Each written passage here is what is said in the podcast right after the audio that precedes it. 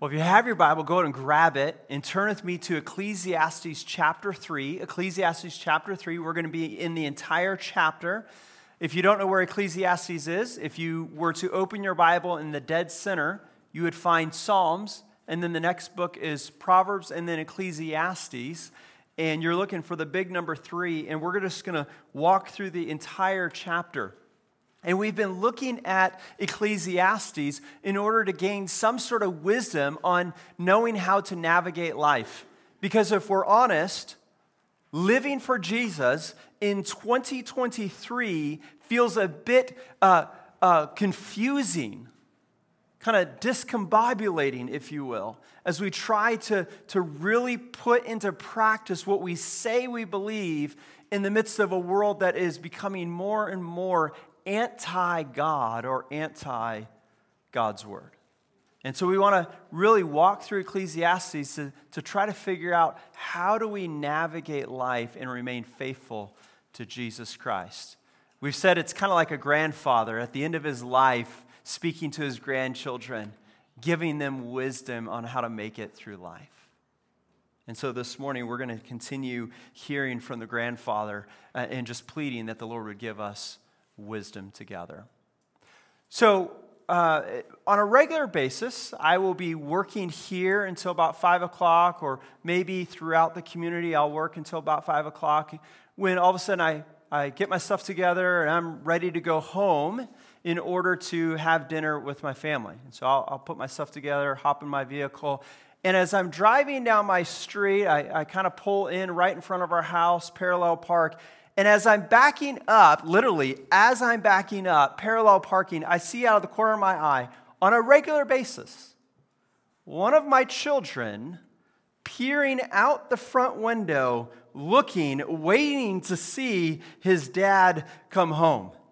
And literally, I'll, I'll, park, I'll get out, I'll shut the door, and, and, I start to hear a little bit of buzz and noise. And I walk up the steps. And by the time I get to the front door, that front door is, the kid is trying uh, with all of his might to get that front door open. And the moment I walk through the door is the moment that there's much excitement and elation, and dad's home.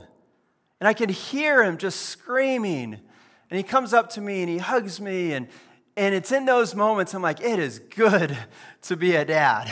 Nothing against motherhood, but man, do I enjoy those moments. But why does my son do that?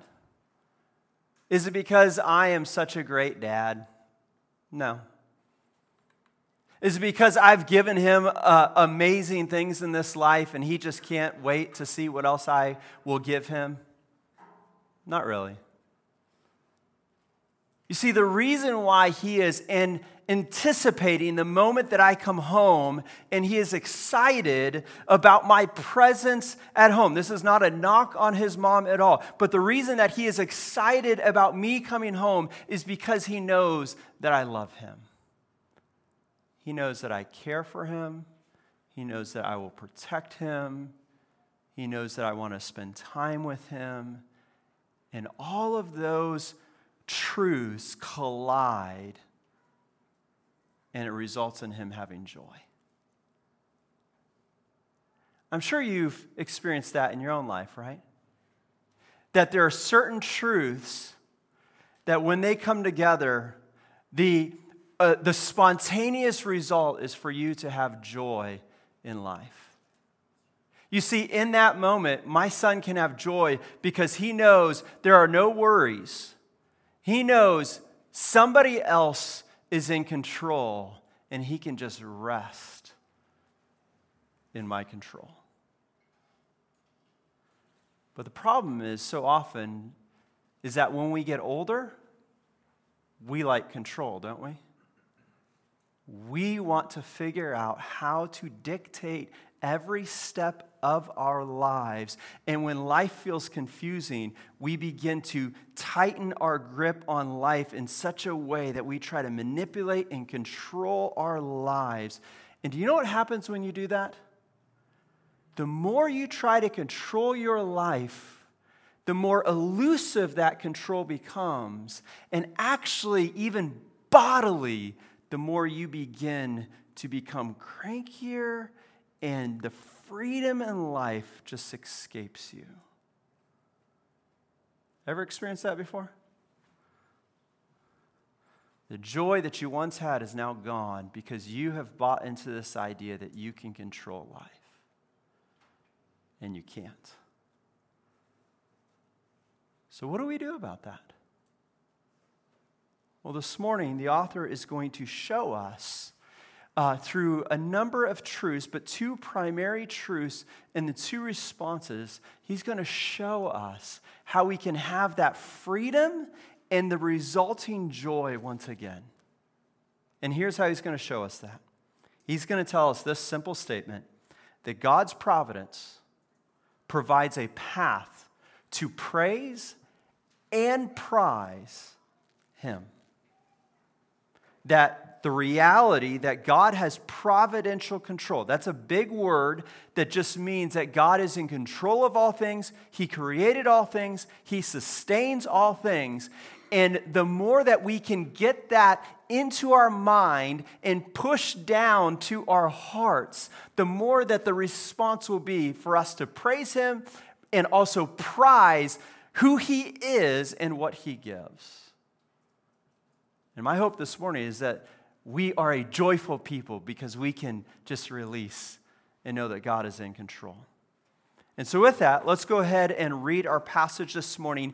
It is a little bit longer, but I trust that by God's power, we can honor Him by standing uh, for the reading of God's word. And so, if you are able, would you stand with me as we read Ecclesiastes 3, starting in verse 1, going all the way to verse 22. For everything there is a season and a time for every matter under heaven a time to be born, and a time to die, a time to plant, and a time to pluck up what is planted, a time to kill, and a time to heal, a time to break down, and a time to build up, a time to weep, and a time to laugh, a time to mourn, and a time to dance, a time to cast away stones, and a time to gather stones together, a time to embrace and a time to refrain from embracing, a time to seek and a time to lose, a time to keep and a time to cast away, a time to tear and a time to sow, a time to keep silence and a time to speak, a time to love and a time to hate, a time for war and a time for peace. What gain has the worker from his toil? I have seen the business that God has given the children of man to be busy with. He has made everything beautiful in its time. Also, He has put eternity into man's heart, yet so that he cannot find out what God has done from the beginning to the end. I perceive that there is nothing better for them than to be joyful and to do good as long as they live. Also, that everyone should eat and drink and take pleasure in all his toil. This is God's gift to man. I perceive that whatever God does endures forever. Nothing can be added to it, nor anything taken from it. God has done it so that people fear before him. That which is already has been, that which is to be already has been. And God seeks what has been driven away. Moreover, I saw under the sun that in the place of justice, even there was wickedness. In the place of righteousness, even there was wickedness. I said in my heart, God will judge the righteous and the wicked.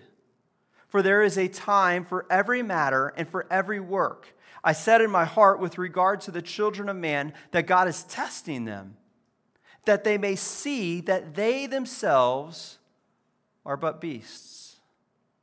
For what happens to the children of man and what happens to the beasts is the same. As one dies, so dies the other. They all have the same breath, and man has no advantage over the beasts, for all is vanity. All go to one place, all are from the dust, and to dust all return. Who knows whether the spirit of man goes upward and the spirit of the beast goes down into the earth. So I saw, that there is nothing better than that a man should rejoice in his work, for that is his lot. Who can bring him to see what will be after him? This is the word of the Lord. And all God's people said, Praise be to God. You may be seated. So, we're walking through this book of Ecclesiastes to get a sense of how do we have wisdom for life. And what we're seeing today is, is this reality that, that we think that we can control our lives. And control is a little bit funny, isn't it? Because we have this illusion that if I just have enough strength or power or planning or wisdom, then, then somehow I can make my unstable world stable again. Maybe you don't feel like you struggle with this. Well, think about it. If, if, if, you've got kids, how many of us are putting our kids into activities because we believe by doing so it's going to give them a better future?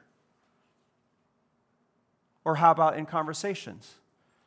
How many of us do the majority of the talking in conversations? Or have the answers in our conversations? How many of us don't like surprises? And the moment of surprise comes is the moment we feel nervous and, and anxious about life. And so we, we want to think through everything possible so that we can have control and, and security in life. And in each one of these situations, it's our way of trying to look at life and think, how do I operate and how do I order it in such a way that I feel comfortable in the midst of that?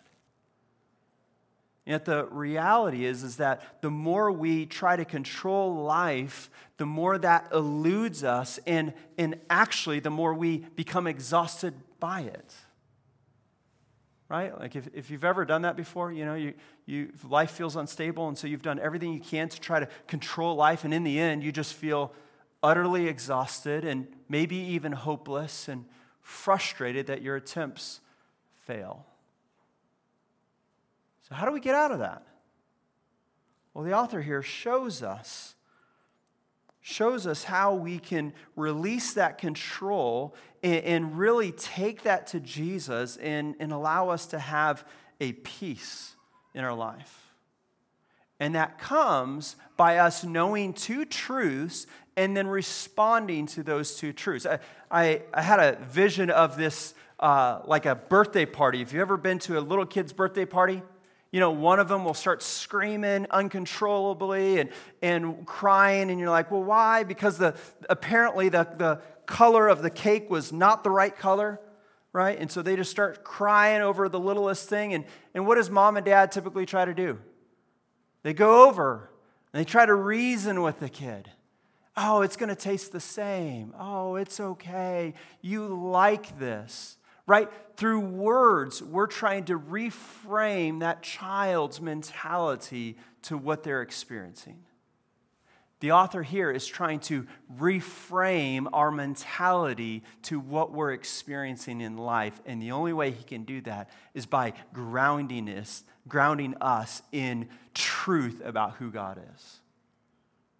And so let's look at these truths so that it can then spontaneously uh, uh, lead to joy in Jesus. And the first truth that he shows us is God's providence over time. That God controls all time. And he shows us this by the reality that God controls every season in life. Some of you who either lived during this period or just know music, when I was reading Ecclesiastes 3, verses 1 to 8, started singing the song by the Byrds, right? You know, there's a season, turn, turn, if I'm getting the song right. You know, you, your mind immediately went there.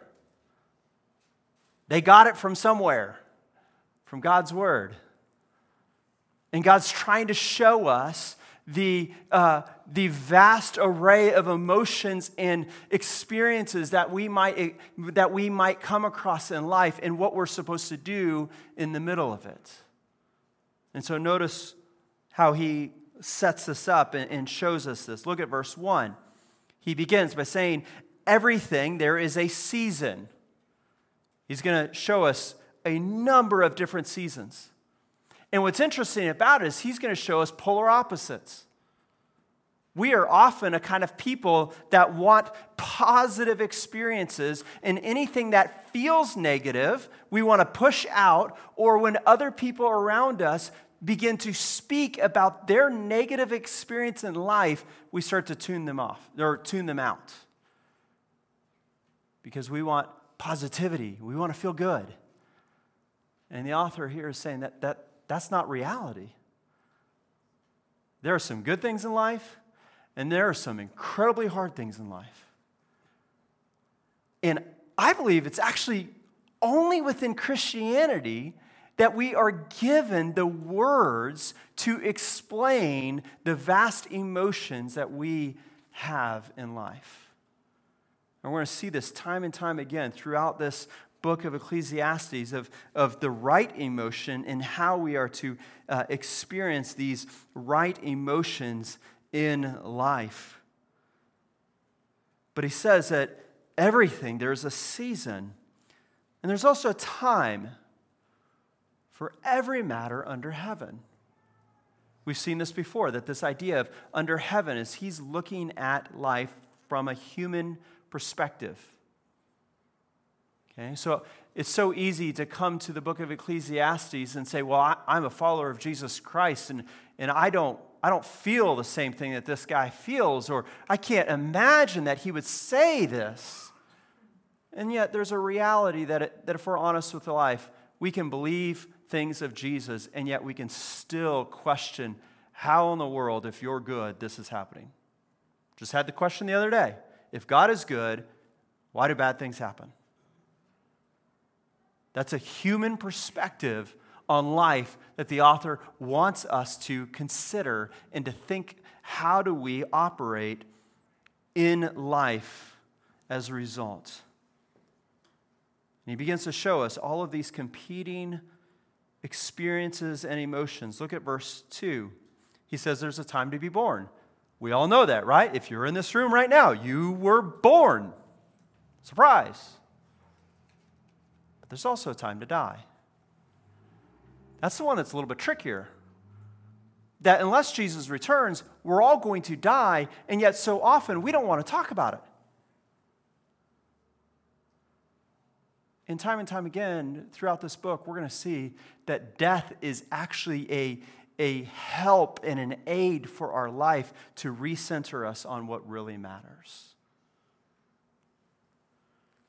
There's a time to plant, and a time to pluck up what is planted. I was talking with someone earlier that, that we have some daffodils in the front, and, and if they start to bloom too soon, they're going to die. So we, we recognize that, that there, there's a time in which you want to plant a seed or, or put a plant in the ground, or, or whoa, we don't want that to bloom because it'll die. But there's also a time at the, in, at the end of the year, in the fall, that, that we want to gather the harvest. There's a time to kill in verse 3, and there's a time to heal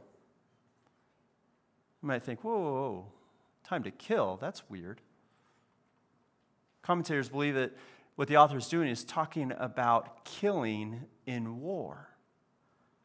There is a time in which God shows us, in order to prevent a greater evil, that there is room for killing. In order to protect against the greater evil that is going on in life. In church, we should have that category in, in our minds and in, in our lives. Because if you've been following along at all of what is going on in Eastern Europe, uh, we must not be a people who just see Ukraine and think, oh, well, that's their problem. Who cares? But rather, it should sadden us that we have brothers and sisters who are being hurt. Even in Russia, we have brothers and sisters who do not want this war. And so we cannot be indifferent. We should be praying, asking the Lord to stop it in any, any way that He can. And we see the, the author recognizes that there, there is a way in which humanity gets involved to stop evil.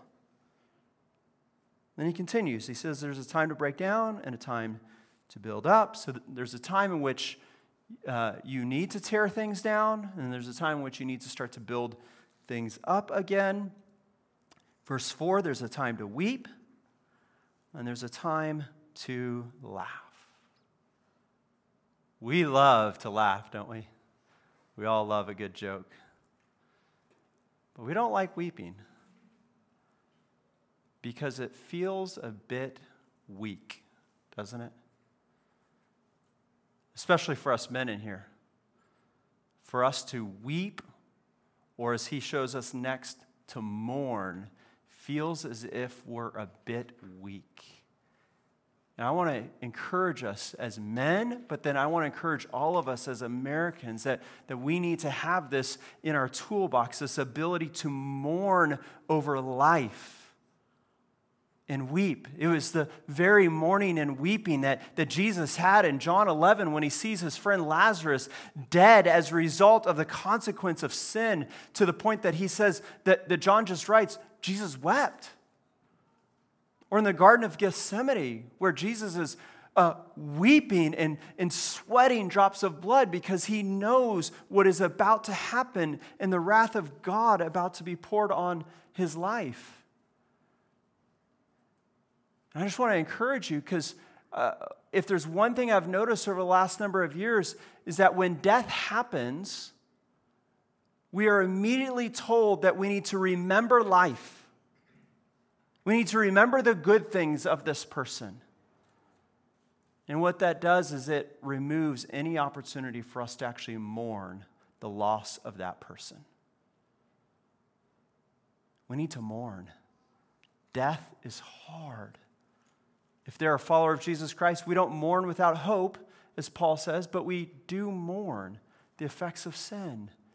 And so if you've lost a loved one and others have come up to you and say, it'll be all right, it's okay to tune that out and to mourn. Death is a harsh reality. And the author tells us there's a time to mourn, and there's also a time to dance. But then he says something confusing in verse 5 a time to cast away stones and a time to gather stones together. Apparently, one of the ways of warfare was that uh, if you had an open field that would be perfect for farming and the enemy was coming, you would gather a bunch of stones and throw them into the field. Because then, then the enemy can't utilize that field for farming.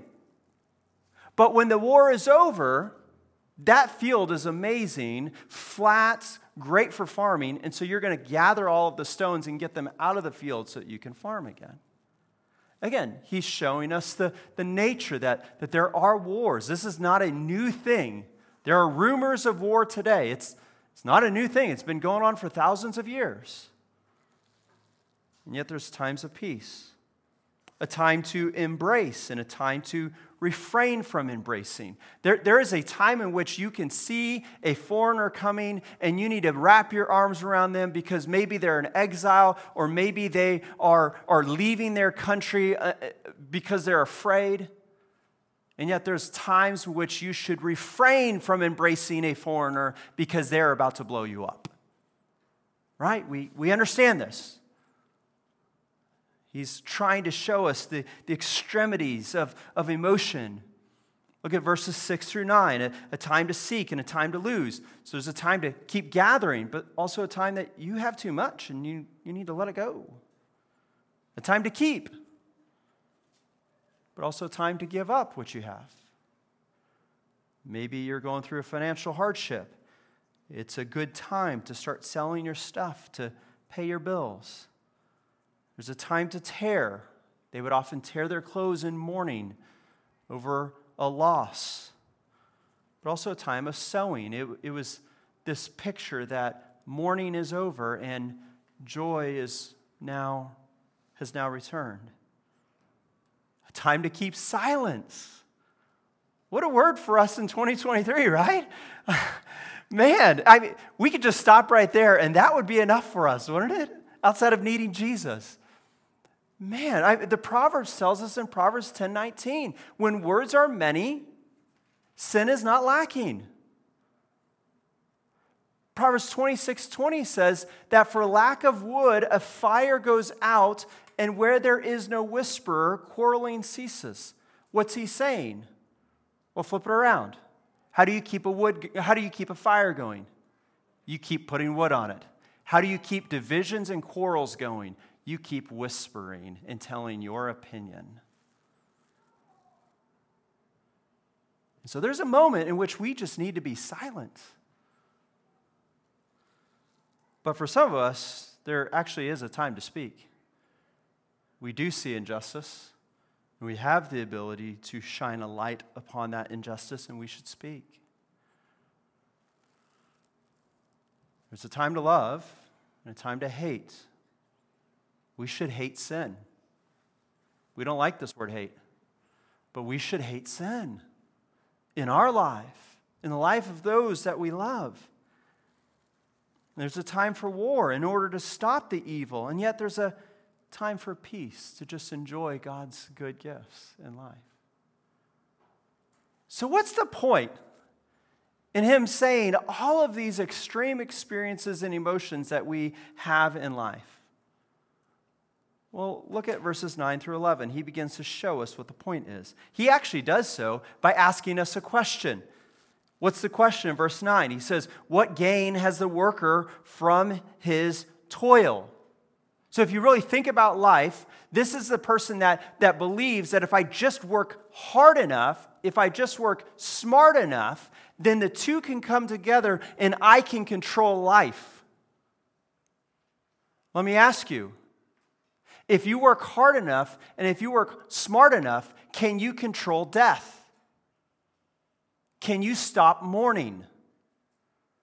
Can you turn things to laughter? And so clearly, our ability uh, is limited. We have no ability to actually change the seasons of our life. And so we, we've got to, like, honestly look at ourselves and realize we are limited in what we can actually control. To the point that, look at what he says in verse 10. He says, I have seen the business that God has given to the children of man to be busy with. He's looking at life and he's saying, Man, we're all scurrying about. You know, I know some of us love New York City, some of us hate New York City, but they have a reputation of a rat race. Because if you were to zoom out, you see everyone scurrying about, and at the end of the day, you're like, what was the point of that? What did it actually produce? How did it change anything in life? That's what the author wants us to see is that your uh, try your trial at, at controlling things in life produces what? Nothing. So, what does he see?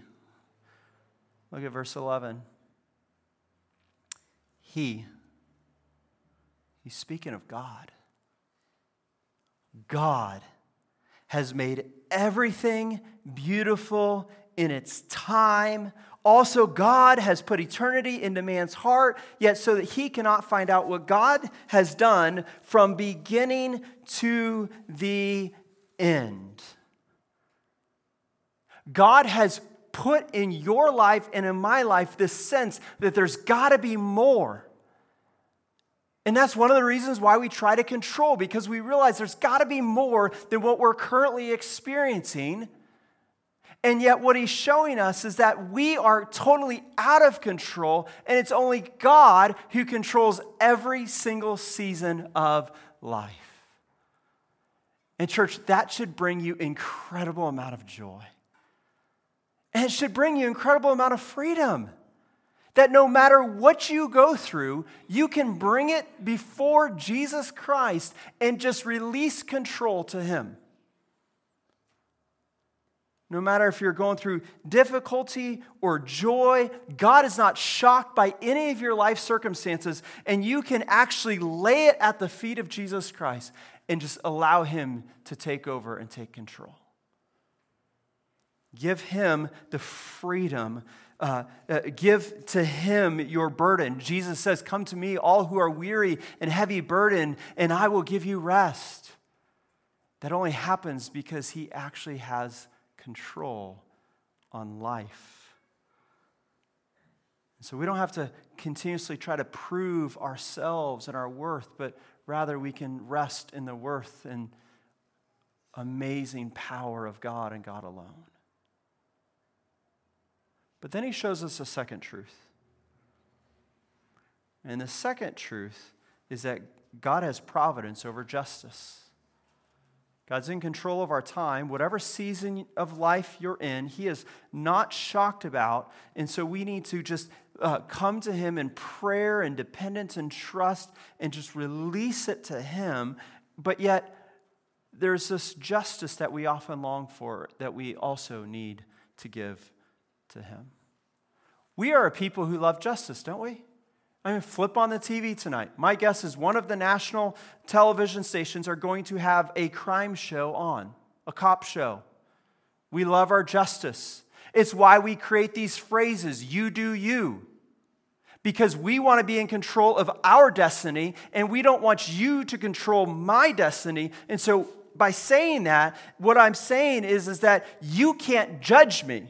So we like justice, but so long as it's for you, not for me. And so we create these ways and these phrases to kind of limit your justice, but allowing me to have justice. Because the moment you, you begin to judge me is the moment I tell you you need to be tolerant. And the moment you cross that line of tolerance is the moment I cancel you. Do you see what just happened? We love justice. But the moment someone executes it on me, is the moment I put up walls and begin to execute justice on others. So even our own justice hits these limits. And so, what do we do about that? Look down at verse 16. He begins to show us. And actually, he shows us in a, in a way that is pretty infuriating. He says, Moreover, I saw under the sun that in the place of justice, even there was wickedness. I'm a little angry at this point. I'm expecting justice, and there is wickedness. But then he goes further in the place of righteousness, even there was wickedness. Now, if I'm living through this moment, my blood is boiling to the point that it might start to boil over. Ever been in that position before? You know, you wake up in the morning, you're brushing your teeth, and all these things in life start coming into your head, and you're like, why did that happen? And that wasn't fair. And, and then you start to brood on that all day long. Am I the only one that ever does that? Right? A number of years ago, I had a situation like that. Uh, we rented an apartment and uh, we had gone, we were working with college students, and we had gone away for a weekend uh, at a retreat for college students.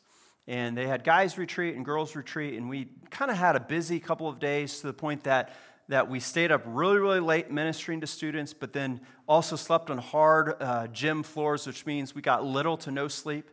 And so we're driving back. And if you know me at all, you know that the moment my feet enter into the front door is the moment that we are in a rush to unpack everything and put it all back in its spot. That's just how I work. And so we're driving home, and Alicia said, uh, Tonight, like, I, I know that you normally like to unpack, like, can we just can we just wait till tomorrow? I'm just exhausted. Okay. I think it's the only time in our marriage that I've ever said okay to that question. But I said, okay. And we enter into our apartment, and the moment we walk into our living room, I hear this noise.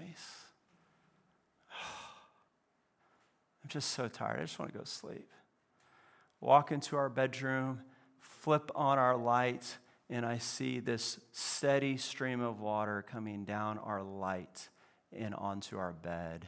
And there's this pool of water on the very bed I was hoping to plop into and go to sleep.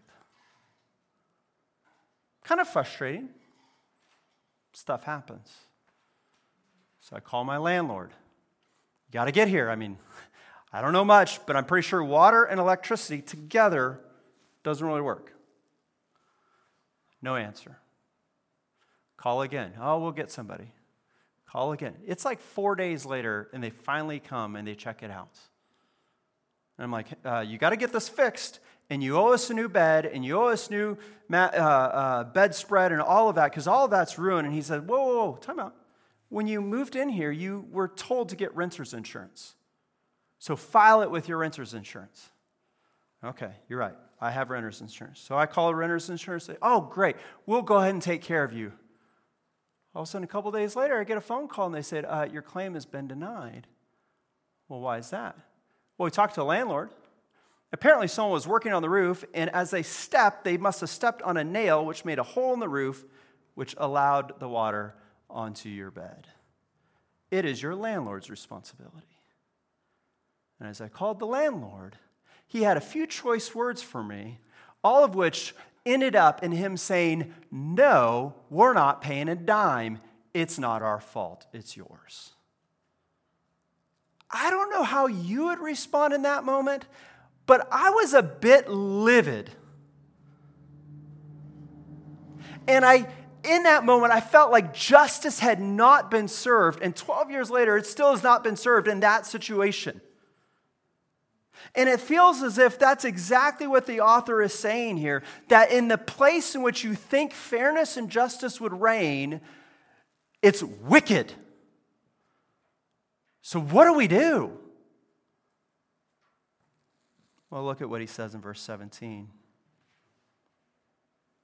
He says, I said in my heart, God will judge the righteous and the wicked. For there is a time for every matter and for every work. Do you see what he does? We know this to be true from 2 Corinthians chapter 5 verse 10 where Paul told us that there's a day in which we will all stand before the judgment seat of Christ and have to give an account for what we've done. But the author knows this clearly that whatever injustice you felt that you've received in life, the one place that you can take comfort in is the fact that God sees it, God knows it, and God Himself will execute justice on your behalf. And that is a wonderful and it is a beautiful, and as we'll see in a moment, it can also be a terrifying truth. But we need to be a people who rest in the sovereign justice of God. And yet, sometimes God delays his justice, doesn't he? Look at verse 18. I said in my heart, with regard to the children of man, God is testing them, that they may see that they themselves are but beasts. There's a moment in which sometimes the justice doesn't happen right away. Why? Because God is trying to expose our hearts and show us what are you trusting in your sense of justice or in the lord. 1 peter chapter 1 tells us that trials come upon us to test us to see whether our faith is in ourselves or our faith is in god. There is this delayed justice to show are we really different than the animals? And what do the animals do the animal kingdom works like this you upset me, I bite your head off. The human world seems like that at times, doesn't it? And so the delayed justice is happening to show are you really different than the animals? Is that your way of responding when injustice happens? You immediately go for a, a kill shot at somebody else? Or are you going to rest in the justice of God. Because it leads him in verse 19 to show us this reality. What happens to the children of man and what happens to the beast is the same. As one dies, so dies the other. He's trying to show us that if we want to respond like, if we want to respond by, by with our own justice, we're no different than the animals. And in reality, that's kind of what it looks like. They all have the same breath, and man has no advantage over the beast. All is vanity. Look at verse 20. All go to one place. All are from the dust, and to dust all return. We read in Genesis 2 that God created man out of the dust. And when we die, we're going back into the ground.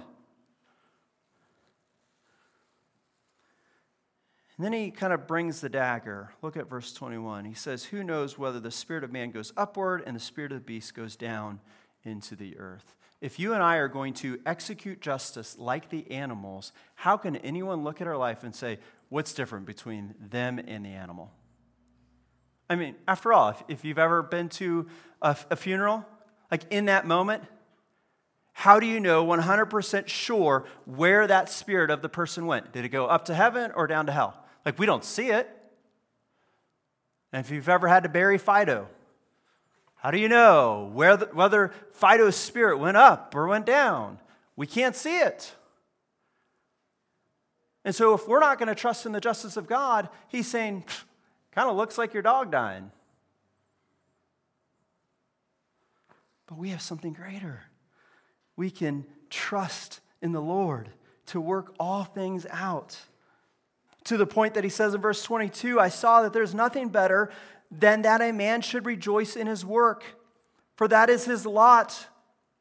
Who can bring him to see what will, what will be after him? He's saying, Rejoice in the Lord, rejoice in what the Lord gives.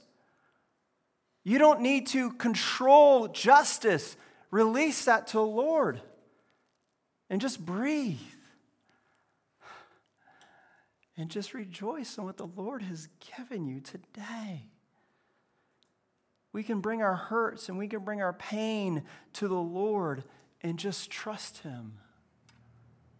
You know, Jesus tells us in Matthew 5 44,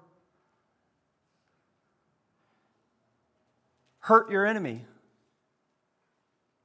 punch your enemy in the face, trip your enemy, for some of us, run your enemy over with your car. No, he doesn't say any of that. He says, pray for your enemy. You know why? Because when we pray for our enemy, our hearts change towards our enemy. And so there are moments in which we should fight for justice, but we should also realize that we live in a broken world and justice may never come. And so we have to rest in the justice of God. And that should be incredibly helpful for us because some of the ways that we fight for justice is by having a sort of snobbery that our view is better than others. And if I can just put forward my view, then it'll stop everybody else and justice will be served. Maybe you feel this at work. You're doing all the work and your coworkers are doing nothing. So if I just point that out to the boss, justice will be served. Maybe you feel this politically. If I can just point out why all the other candidates are terrible and mine is right, then justice will be served. Maybe you feel this with your money. If I can just point out about all the money I have or the great ways in which I save and how terrible you are with your money, or maybe with your kids. These are all ways that we're longing for justice. And the author says, just release that. God will make it all right in the end. You don't have to. And that should lead us into two quick responses. And so let's look at these responses that, that he is longing for us to have. The first response, which is our third point, it's our praise for God's providence. This is us more than knowing, but actually trusting in God and praising Him for His control. Look at verse 12. He says, I perceive that there's nothing better for them than to be joyful and to do good as long as they live. Like, enjoy, enjoy what God has given you. He's in control. And so, any moment that He gives you a gift, enjoy it to the point in verse 13 also that everyone should eat and drink and take pleasure in all his toil. Why? This is God's gift to man. We should be a people who know that our Heavenly Father loves us. And so when He gives us good gifts, we just spontaneously rejoice. Man, you're in control. This is amazing. Well, how do we do that? Look at verses 14 and 15. He says, I perceived whatever God does endures forever, nothing can be added to it, nor can anything be taken. God's done it. So what? So we should fear before Him. You know, this idea of fear is a little tricky because it kind of cuts two ways, right? There is this terror that we have, and there's this awe and wonder that we have. I don't know about you, but I love going to the zoo. There are certain parts of the zoo I could care less. But there's one part I never want to miss, and that's the lions. I love going to where the lions are. I love to hear their roar. I love to see them kind of strut around like they're the king of the world. I just, just their awe. And yet, if you've ever stood there watching the lions, and if they come close to you, the thought has entered my mind, and I'm sure has entered your mind I sure hope this thin piece of plexiglass will keep them in, because if not, I am dead. There's this awe and this terror all rolled into one. And it's the kind of response that we should have to the good news of Jesus Christ. That when we look at the cross of Christ, we should have this awe and this terror all rolled into one. And when we, we begin to experience that kind of emotion, we can rest in the control of God. Well, well how do we have that? Because when we look at the cross, what do we see? On the cross, we see God becoming man. We see God living perfectly. And at the end of his life, instead of receiving a crown of gold, he receives a crown of thorns. Instead of sitting high in his throne, ruling and reigning, he is raised high on a cross of wood. Instead of the people praising his name, they scorn and they mock him and ridicule. Have you ever thought about that moment? If you are a disciple in that moment, everything that you have dedicated your life to in the last three years is turned upside down. This person who claimed to be God seems entirely out of control. I mean, he even says that, doesn't he? If you read Matthew 27, my God, my God, why have you forsaken me? This moment just feels like he is utterly out of control. And yet, if you read Acts chapter 2 and even reflect on what Amanda read in Acts chapter 4, notice what is said. Acts 2, I'm going to read just a small portion.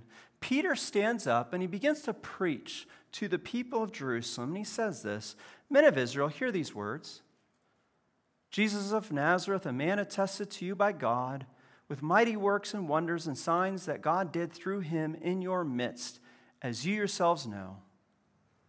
This Jesus, delivered up according to the definite plan and foreknowledge of God, you crucified and killed by the hands of lawless men.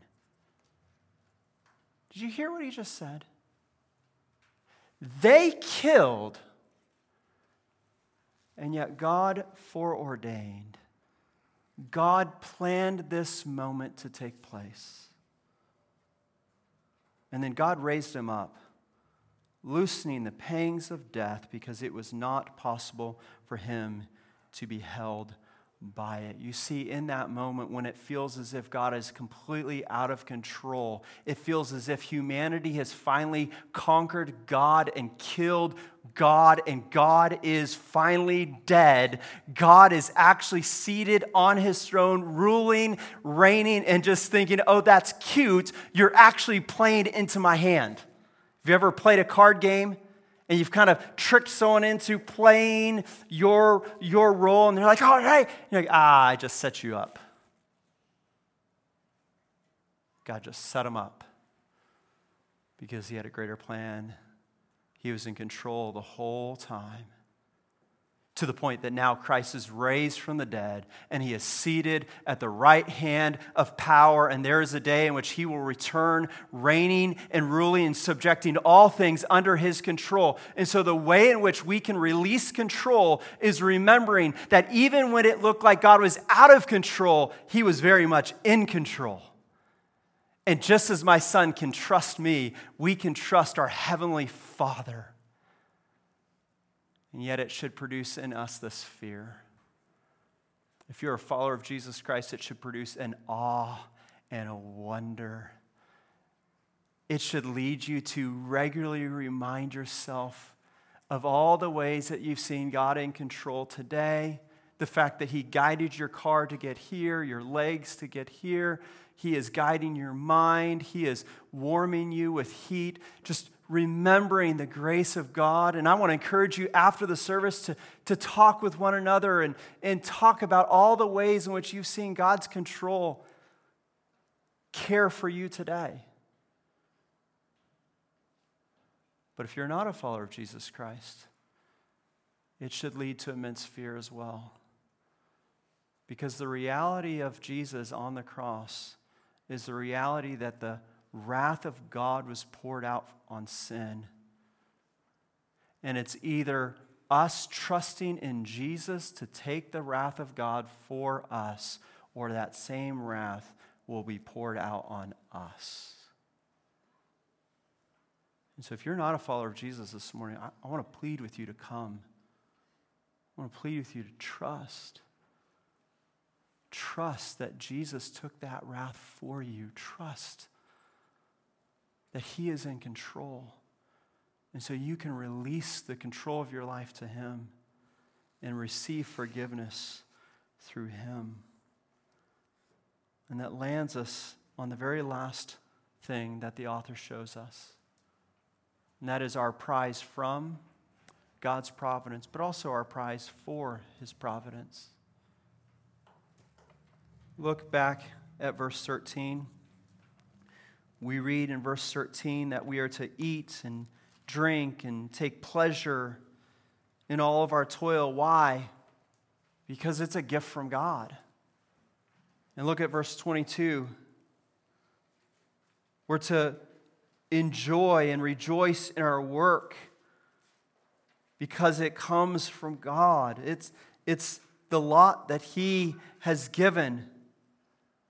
And so, church, we can give up toiling and striving and controlling and, and rather rest in the fact that Jesus did the work for you.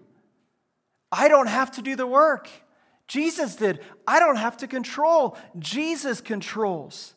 And it allows me to take a breath, to just pause and to breathe. Do you ever do that? Life's hard.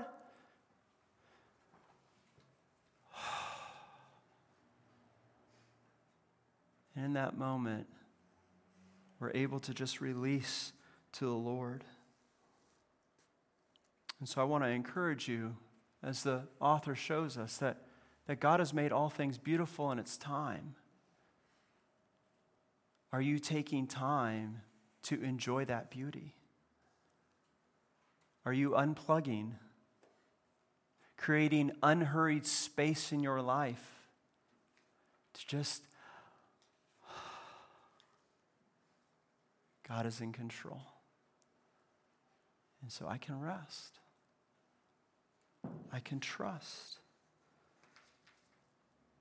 And it should lead us to enjoy our work, enjoy school, enjoy life. Because we know that none of it depends on us, it depends entirely upon Jesus Christ. And so, church, we have a Father who has come to us through Jesus Christ. He is offering to us freedom when we just release our control to Him? Are we going to be like my son who's just so excited that dad is here and I am free because dad is here? Or are we going to harbor and continue to cling to our own ways of control? Which, let's be honest, will just lead to bitterness and anger and a sorrowful life. There's freedom to be had, but it comes only by releasing and going to Jesus Christ. Let's pray.